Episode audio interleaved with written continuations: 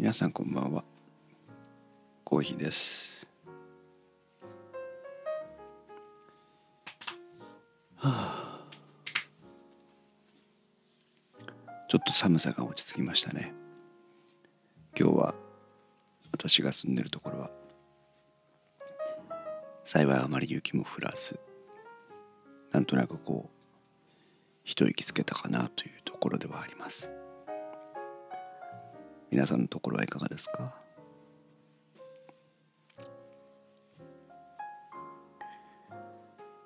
実はね今動画の編集をしてるというかしなきゃいけないというかそういう状態なんですけどできずにおりました。ツイッターでねフォローしてくださってる方は事情をご存知いただいてるかもしれませんが。私はあの Adobe のプレミアプロという動画編集ソフトを長いこと使ってるんですけどたまにねあの老いたが過ぎることがありましてまあ主にバージョンアップした時なんですけど。プロジェクトが開けなくなるというね致命的な問題が発生することがありまして。あの、まあ、環境設定ファイルを削除したりしていわゆるまっさらな状態にしてやると解決したりするんですけどあとはまあアンインストールして再インストールすると解決したりするんですけど今回は手強くてねだいぶ久しぶりだな。1年1年以上なかったように記憶をしていますが安定動作をしていたような記憶をしていますが昨日編集を始めたらダメでまあ、詳しく事情を説明するとともと過去に編集していた動画のプロジェクトをコピーしてきて新しくまあファイル名を与えてでそれで編集を始めるんです。で前のフッテージを消して新しいフッテージを読み込んでそうするとあのテロップとかをね再利用できるんでそういうことをいつもしてるんですけど今回も同じように過去の動画のプロジェクトを持ってきてスタートして編集してそこまで問題ないんですよ。保存して終了。よし終わったと。で次編集の続きしようかなと思って再びそのプロジェクトを開こうとすると開かない。もうそれでアウトなんですよ。ね で必ずそのまあ必ずってわけじゃないんだけど何かが重なるとそのこのこの現象に見舞われるのね。いい加減なんとかしたらと思うんだけど なんともならないですね。なぜか。私の環境だけじゃないんですよ。だけど全ての例えば今回のバージョンだったら全てこのバージョン使ってる人が全員にそれが起きるわけでもない。もう非常に問題のこの切り分けが難しい現象でして。で結局昨日2時間ぐらいそれをこう回復できないかと思ってああでもないこうでもないやってできずにもうポッドキャスト小平寺配信もしないでやめてもういいやっつって。で会社でも使ってるのでデータを会社に持ってって会社で起動したら会社では動くんですよ。問題なく。同じプロジェクトが全く同じプロジェクトが問題なく動くんです。なんでよと思うんだけどね。で何が問題かわからないんですけど使ってるプラグインが悪いのか何なのかっていううまあもう本当にね想像できないんですけど Webs のファイルバージョンがまあ V12 に変更になってるので前回から今回の変化ってそこぐらいなんですよ。プラグインなのかなとか思いながらまあ一旦、えー、その会社のパソコンで保存し直したファイルをもう一回持ち帰ってでやってみたら今回の環境ではやっぱダメなのね。でもがっかりで。もういつまでたっても編集できねえよと思ってたんですけど会社のプレミアプロのバージョンは14.3かな。で今私のパソコンのバージョンは14.7かな。なのでまああ多少違うのね。あ違う。10そうだね。でだから5個ぐらいロールバックして今まあ幸いあのアドビのソフトはバージョン間の移動が非常に楽なのでクリエイティブクラウドの管理ソフトから過去バージョンを選択するだけでアンインストール再インストールが自動的になるので、まあ、環境移行できなかったりさまざ、まあ、あるんですけどそれでもねあの過去バージョンはどこからダウンロードするんだっけとかそういったことを考えずにできるのでまあバックトゥザパスト過去バージョンにロールバックをしてで14.3に戻したら今まで開けなかったプロジェクトそれ自体が普通に開くという。もう嫌になっちゃうよね。何が気に入らなくて開かなかったのって。何があって開くの過去バージョンで開いて現在のあの最新のレイテストのバージョンで動かないことに対してアドビはどう考えてるのっていうのをね聞きたい。間違いなくアップデートのせいじゃん。思うんですけどね。でもまあ、ね、お客様の環境依存ですよっていう話なんでしょう。私の環境じゃ大丈夫だもんって言われておしまいなんでしょう。そんなことをねしながらまあようやく過去バージョンでバックトゥザパストでロールバックして何回もね終了しては起動し終了しては起動し確認をしてあ大丈夫だなっていうことになったのでまあ昨日と今日の苦労はすっぱり忘れて編集をしようと思って今日は編集をせずに外閉じました。あのプラグインで EQ の調整とかねコンプレッサーの調整とかしてそれで終わりました。なのでこの2日間都合4時間ぐらい作業して1ミリも進んでないという状態。嫌になっちゃう。本当に嫌になっちゃう。まあねなんかこうあるよね。そういうの。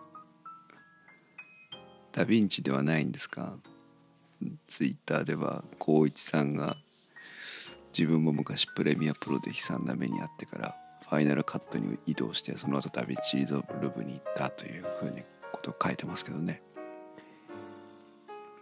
私ダヴィンチ使ってみたんだけどダヴィンチ分かんなかったな。ちんぷんかんぷん。まあいやあのきちんと頭からね勉強しようと思えばダヴィンチだってファイナルカットだって似たようなもんなんでしょうけど。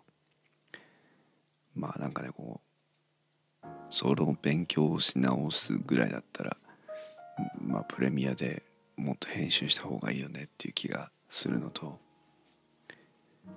まあねその原因不明の動作不良さえなければプレミアで困ることはないので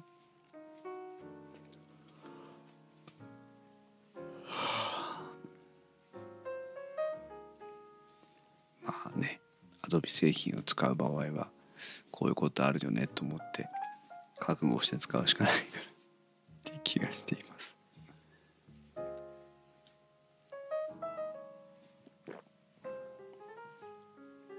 しばらくこのバージョンを使い続けるのかあるいは今のレイテストバージョンの次のバージョンが出たら乗り換えるのか、まあ、悩みどころですけどとにかく明日は編集ができそうです。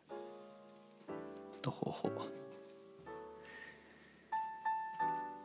えー、そんなところですよ。最近なんかちょっとなんかトラブルシューティングが続いてるな。ポットトラック P4 もねちょっとあのまだ皆さんにはご報告してませんけど書き込みエラーが発生した事例があってね。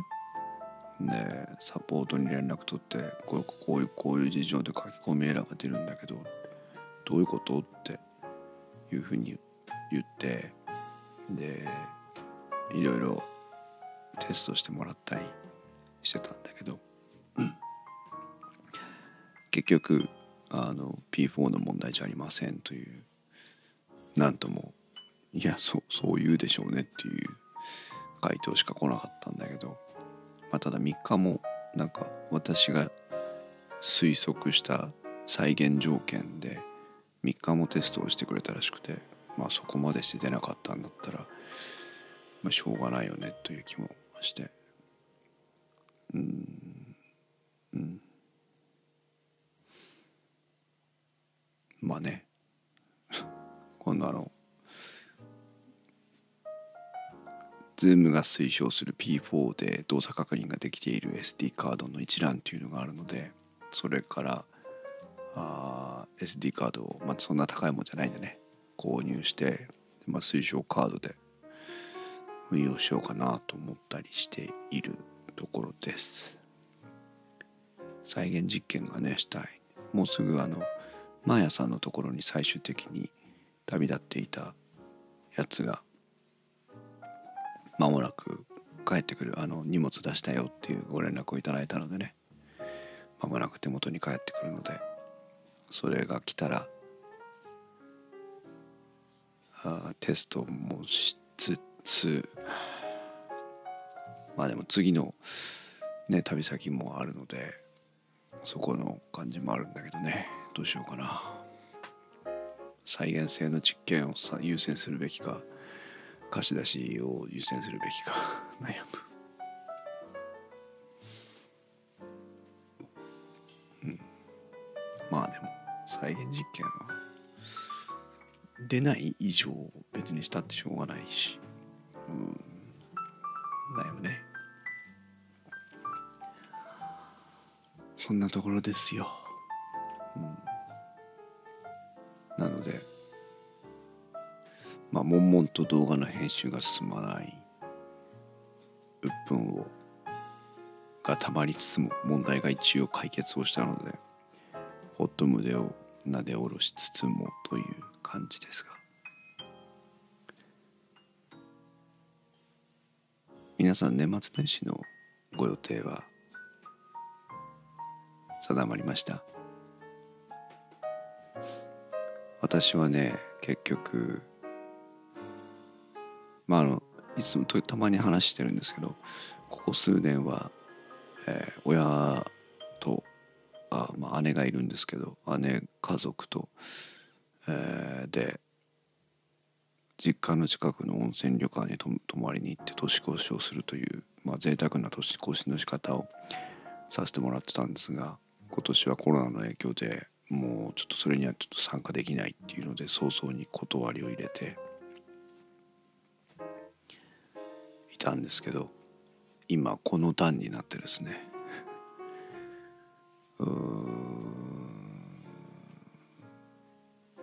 ちょっと実家に帰省する帰省するって言って本当にあの県内なんですよ。県内なんだけど実家に帰省するのもはばかられる状況になってきましてね。あ決断しました。あの年末年始は実家に帰らないと。まああの挨拶だけしに行こうかなという。明けましておめでとうございます。じゃあっていう。感じにせざるを得ないかなという。決断をねしまして。それでさでもこの段階ですよもう。ちょっとねもうここまで家から出られないなら贅沢してさあの高級おせちとかを取ってみようかなとかも思ったんです。当然もう手遅れなんだよね。全然ないの。まああのほらイオンとかに行けばおせちの具材とかっていうのは売ってると思うのでそこそこお正月っぽいものを食べることはおそらくできるんですけどでもせっかくね何もないんだったらさそういうおせちセットみたいなのをまあこんな機会しかないだろうなというので手を出してみたかったんだけどね。ゼロ。いや今年の年末年始は本当に楽しくない正月感ゼロの年末年始を過ごすことになりそうです。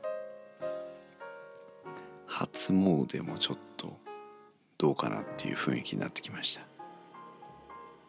ね人が集まるんでね。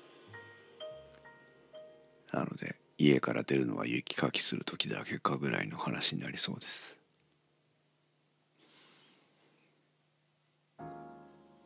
まあね。いいんだけどさ。引きこもりだから。デブ賞東日本代表なので家から出ないことには何も別に苦痛は感じないんですけどさすがに面白くないよね。という気がしています。医療機関のね逼迫状態もシャレじゃない状態になってきて。結局ほら街行く人がコロナにかかってるとしたらあピノさんいらっしゃい。街行く人がコロナにかかってるとしたらさお医者さんだって看護婦さんだってコロナにかかる可能性があるわけですよ。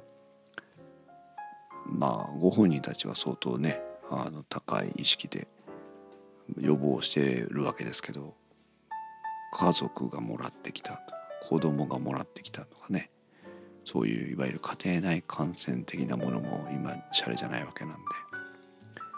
そうするとどうなるかっていうとあの病床数が足りないとか呼吸器の数が足りないとかっていうことばかり今まで語られてましたけどコロナ対応ができるお医者さんの数が足りないとかコロナ対応ができる看護婦さんの数が足りないっていうことになるわけですよ。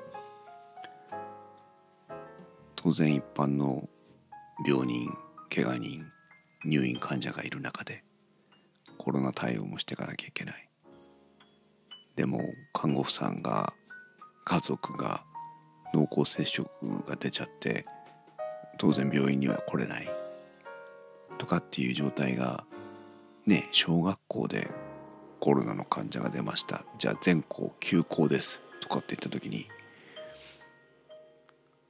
あピノさんの会社が3人出たのね。気が気じゃない。3人出たってのがすごいよねもうね。一斉休校ですとかなってね300人400人500人ぐらいのその例えば学校だとしてさその親は子供を家に置いとくわけにいかないわけですからそうすると休まなきゃいけないわけですよ。でもしそれが看護婦さんだったりしたらね病人の対応できずに自宅にいるしかないわけですからそういうふうにこうなんか芋づる式にというか足をすくわれるような形で医療従事の皆さんの働けない状況っていうのがこう突然救われるみたいなね足元をねカッと救われるような感じになりかねない状況に来てますよね。これはあの別にニュースとか見てるわけじゃなくてあくまでも地元の状況空気感肌感覚の話なんで皆さんのところでそれぞれ違うと思いますけどね医療従事者の皆さんの立場を政府も知事も分かってなくて悲しいです。本当ね。あまりにも現場を知らなすぎると思うよね。うちの県はね大学病院があるんですけどね。全くコロナ対応しない感じになっててね。もう笑えてきますよ。何やってんだろうなっていうふうに思います。素直に。で片やあの拠点病院その感染症予防対策病院になってるところだけがもう今死ぬんじゃないかっていう状態ですよ。結局ねそこに集まってくるので。ねいやでもピノさん多分みんなねあの都道府県にかかわらずねそんなもんですよ。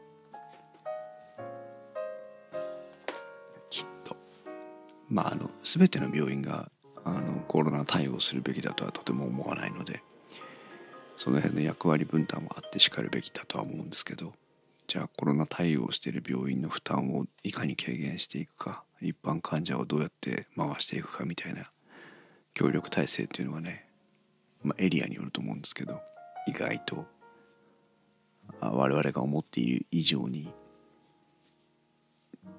力関係が働いててあののうのうといやねうちも大事な病院ですからみたいなこと言ってコロナ対応してない病院みたいなのも、うん、5万とあるようですよ。うん、その要は役割を担わずただただ受け入れないというね受け入れるべき能力を有しているのに受け入れないみたいなねところはあるみたいですよ。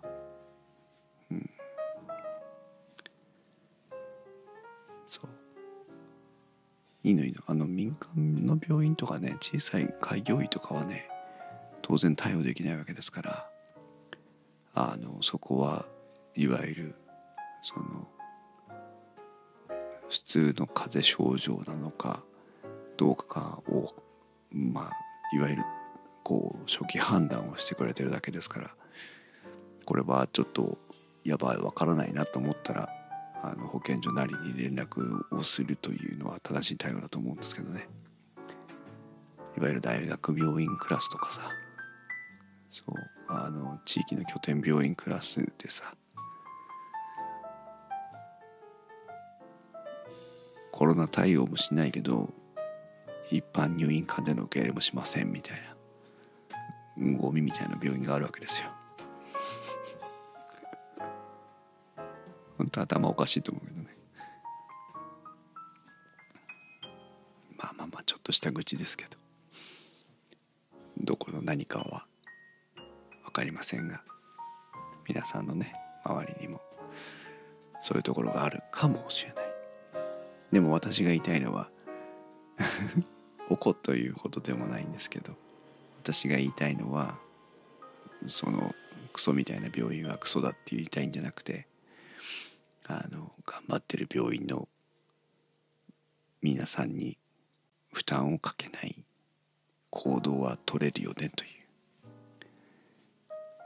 この1年ボンクレ出かけないから何か不都合あるのというね親の顔親戚の顔を見れなかったとしても落ち着いてからでいいんじゃない。って来年のあの何？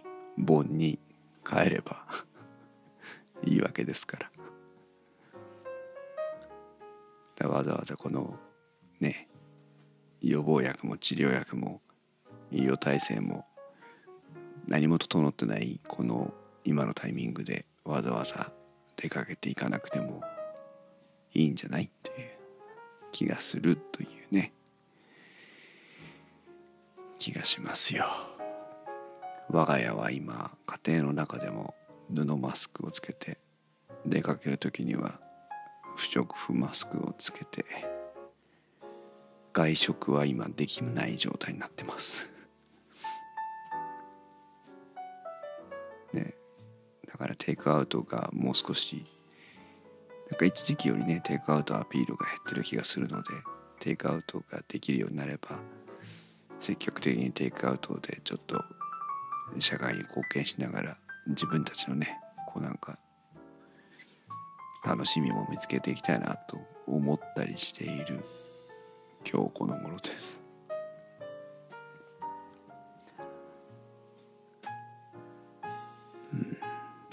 うん、もう本当に隣にコロナが迫っている感じがありますよね。ピノさんこんな時はポッドキャストさ。そうさ。この前ねあの月1ってまたマヤさんとユうスケさんの9月30日のポッドキャストの日に向けた月に1回のライブ配信月1の YouTube ライブがありましたけど「俺たちライブスマター」だっけかの吉田さんと庄司さんとお二人がねゲストで出演されてましたけど。なかなかイケメンのお二人でね面白かったですね。お話も上手だしね。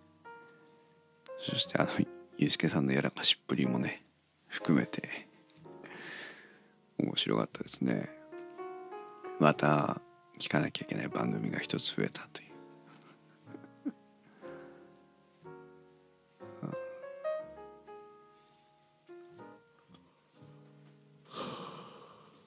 ピロさんのエンドカードもね上手にできたあれは何？手書きをしてるんだよね。すごいよね。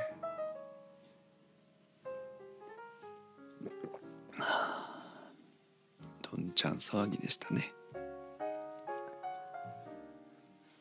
こっちはねあの冷や汗をかいてたというか 大丈夫かゆうすけさんっていう感じでね。あ液タブね。液タブいいですね。いやつまりだから手書きでしょ。ハンドライティングってことでしょ。私字が下手なんで。ああいうのできないです。このあとねあのアフタートークがポッドキャストで30日年末に配信されると思うんですけど。そちらもね楽しみですね。収録配信が終わって。いや大変だったねっていうおそらくそういう話になるんじゃないかなと思うんですけど。楽しみです。期待したいところです。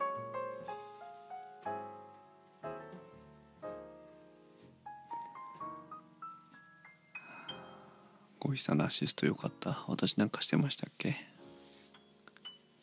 旧チャンネルから新チャンネルにねあのチャンネルじゃないか。移動してねっていうところだけ？フォローアップしてましたけど。あ誘導ね。交通整備みたいなもんです。警備員さんみたいなもんだよ。あー眠い眠い。ゲームもしたいんだけどな。でも動画の編集もしなきゃいけないしさんだって。ねスクリーンショット撮ってこっちですよって説明してくれてたじゃないですか。えすごいよね。そういうのがね。でみんな手分けして何かって言わなくたっておのおのができるフィールドで何かをできるって素敵ですよね。なんかねいいことですよね。結局どれぐらいのリスナーさんが来たのかな？当日ね。よく分かりませんけど。でもああやってあの あの電気屋ウォーカーのコーヒーさんの配信を見てうわこんなになるんだって思ったみたいなことを庄司さんがおっしゃってましたけどそうやってねあの今まで電気屋ウォーカーを聞いてくれなかったような方たちに知ってもらえる機会になって私も嬉しいなと思うしまあ1回目の出演ということでね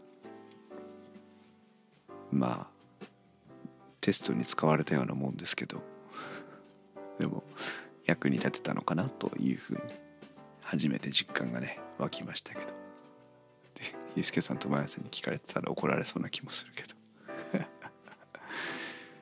見事かませ馬の役割を果たしたような気がする。かませ犬か。当て馬か。うん。そうテスト要員です。ベンチマーク取られたようなもんですよ。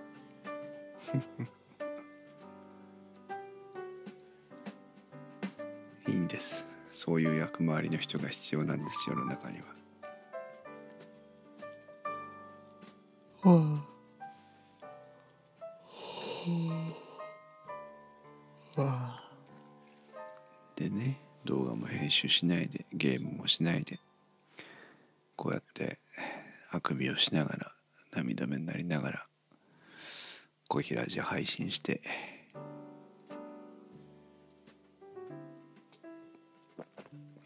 今日もだって今ねでこひこありますけど6名の方が聞いてくださってるはずなのに皆さんしかチャットに出てこないっていう サイレントリスナーの皆さんが隠れてるんですよ。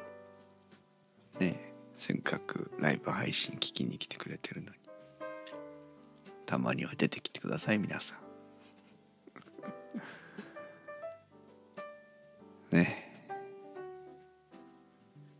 さて明日は動画の編集進むかな。うん。うん。ねあの電気屋ウォーカーもねまあ今年の収録ストックはもうないんですけど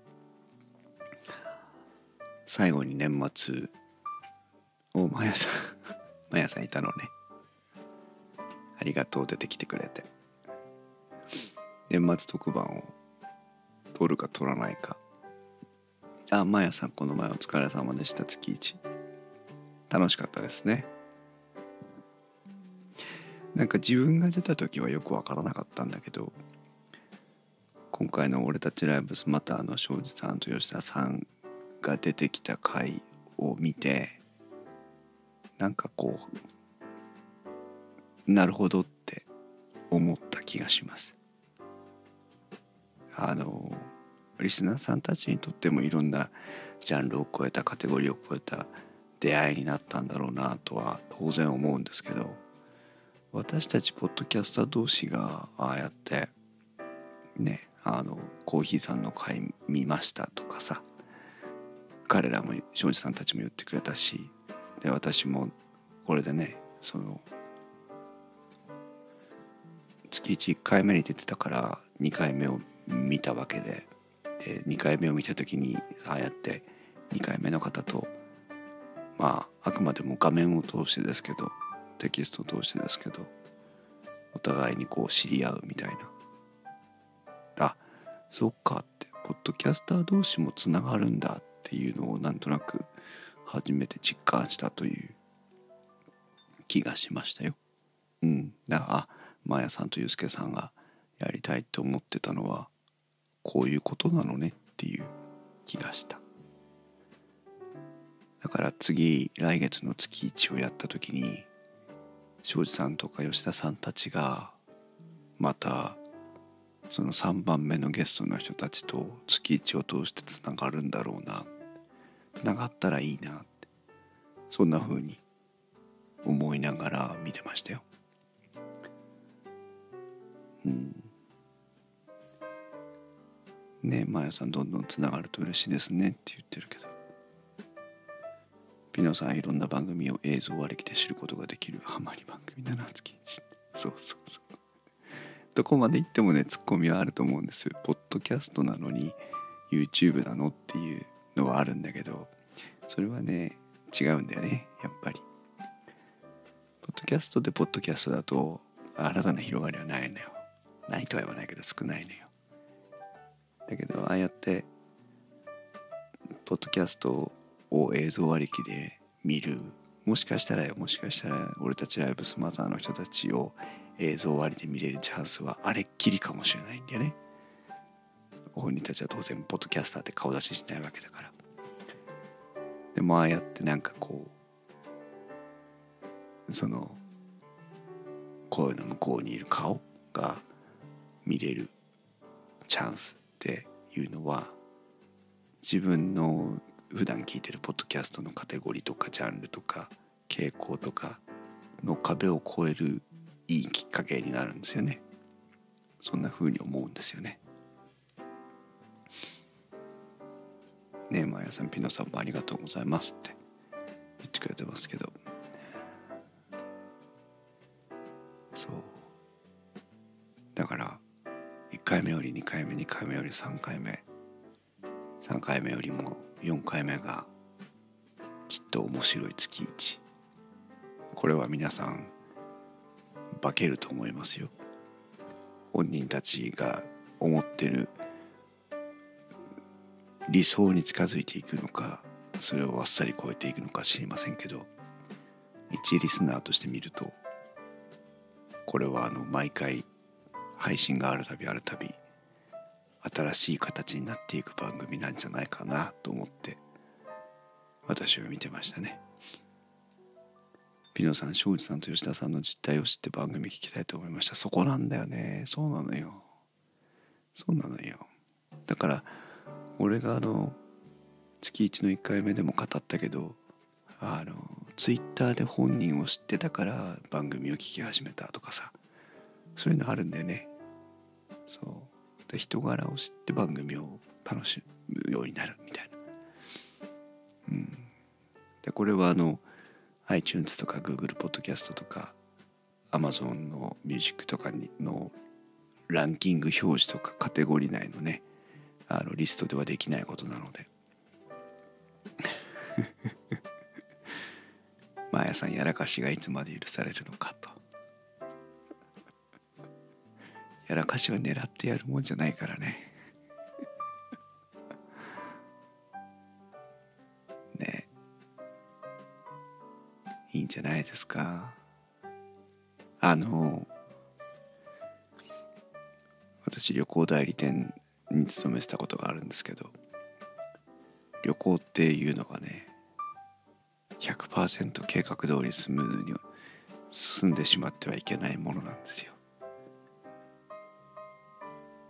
天気が良くて何から何まで工程通りで進んでいってスムーズに計画通りに終わるとどうなるか記憶に残らないんです。全然。そう。だからあのやらかしポイントっていうのはねいい思い出になるんですよ。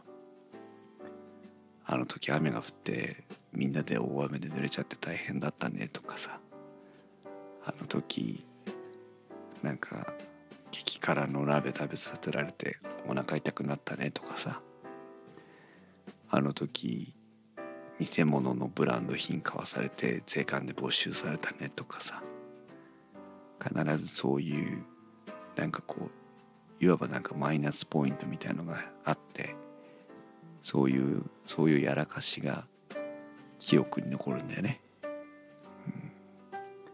うん、そういう意味で月1は記憶に残る番組に成長していくためにはユうスケさんが絶対必要ってことだ。ピノさん電気屋ウォーカーもオービタル2から到着しました。そうだね。ピノさんはオービタル2を私が特集したのをきっかけに電気屋ウォーカーを聞いてくれた。世の中でオービタル2についてあそこまでま時間を割いて特集をしたメディアは我々しかありませんからね。その割になんかあまり評価を受けてないような気がするけど。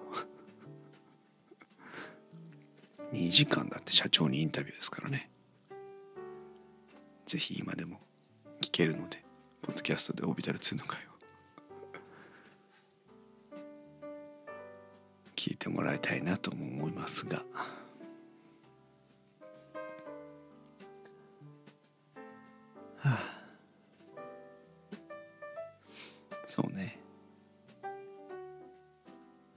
マヤさんからねクリスマスプレゼントが届くんですよ。23日ぐらいに。いいでしょう。うちのポットトラック P4 のじゃじゃ馬娘が旅から帰ってくるというそれだけの話なんですけど。ね第2弾第3弾か。第3弾は今ユースケさんのとこに行ってますけど。この前ね月1でもユースケさんとマーヤさんにポットトラック P4 を使ってもらうという。またあのちょっと内緒でコラボレーションがねありましたけどね。ピノさんよかったね。サンタにプレゼントなしじゃなって言われてたからそうプレゼントなしって言われたからね。パン屋さん隙間にちょっとプレゼント詰めておきました。ありがとうございます。本当は気使わなくても。帰ってきたらね P4 のねバグチェックとか動作確認とかをして次のポッドキャスターに送らなきゃいけないのでポッドトラック P4 の話もねまだポッドキャストではしてないんだけどね。第2期が終わって帰ってきたらポッドキャストラック P4 の話しようと思ってたんだけどね。もうかれこれ30番組ぐらいのポッドキャスターさんたちに関わってるので P4 君は。ね。まああのマヤさんとかさポトフさんとかさ 一人で何何番組も持ってるおかしい人がいるから。数が増えるんだけど。うんね30番組だよ。アートワーク並べたら30個並ぶんだよ。すごいよね。まあでも面白いのが本当に遠慮なくねみんなねこれは私向きじゃないとかさ 言う人がいるから面白いんだけど。うん。鳴門姫さんとかはね買ってくれたけどね。うんおかしいと思う。ポッドキャストやってる人ならわかる。おかしいよ。あの私月1ぐらい月1か月2ぐらいでしか配信してないけどね。そこそこ忙しいですよ。ポッドキャストの収録てか準備をして収録をして編集をして配信するのって結構大変なんですよ。それを週に1回どころじゃないんだからね。週に23回配信してるわけだからね。しかもだってマーヤさんの番組は全部編集されてるからね。ポトフさんみたいにほらアンカーで撮って流すだけとかさそれならまだいいわけだけど。ねえ。すごいわ。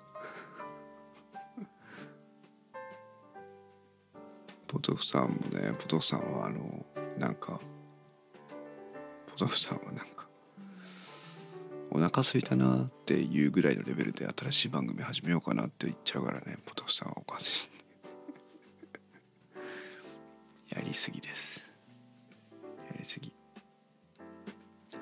まあね。だからこそあの冗談で言ってるんですよ。もちろんお分かりいただいてると思ってますけど。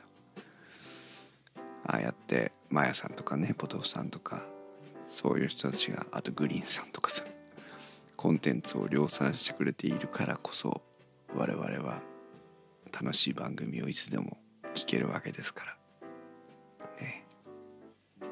感謝に絶えないです。みんな素人ですからね我々。お金ももらわず。温かい目で耳で楽しんでほしいなと思いますけど。まあ今日はね「バック・トゥ・ザ・パスト」ということでプレミアプロのバージョンを昔に戻してなんとか動画編集が続けられるようになりましたよというお話から始まりその後はただの雑談になりましたが。ね。まあ皆さん年末体調気をつけて。あそうだよ。だから電気屋ウォーカーの収録どうしようかって話ですよ。年内にもう一回2020年を締めくくる回を体重も入れてやりたいなとは思うんだけど編集してたら間に合わないんだよね。どうしようかな。悩んでいます。小平で収録で音声だけ天気予報に流すかな。ビデオ会議はダメよピノさん。ビデオ会議はねあの言葉が形容をしなくなるので映像がつくと。そうするとポッドキャストで流した時にポッドキャスト聞いてる人が何の話してんのか分からなくなっちゃうんで。これはね今年やってみてよく分かった。よっぽど気をつけている人じゃないと目で見たものを言葉で描写しないです。そうすると例えばカメラの話とかしてる時にさここの部分にほらボタンがあるでしょみたいなこと言っちゃうともうポッドキャストで聞いた時ここってどこだよっていうね形になっちゃうので。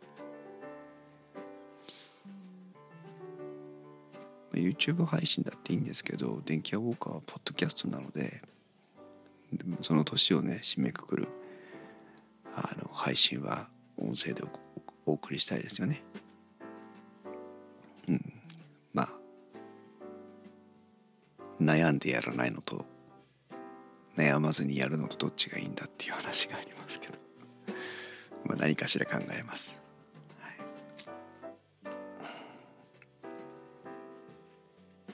ことで今夜もお付き合いいただいてありがとうございました。ちょっとね天気がいやあの和らいでくれるみたいなので明日も、まあ、寒いのには変わりませんけど雪が多い地方の方はね一息ついて、年末本当に年の瀬はまた天気が悪くなりそうな話ですからこの間にちょっと準備しておきましょうじゃあねピノさんもマヤさんもチャット来てもらってありがとうございます。それでは皆さんおやすみなさい。あでもちょっとタイミング悪いとこで BGM 切れちゃったよ。もう一回始まれ。そうよ雪の地方は大切大変よ。じゃあ改めて皆さんおやすみなさい。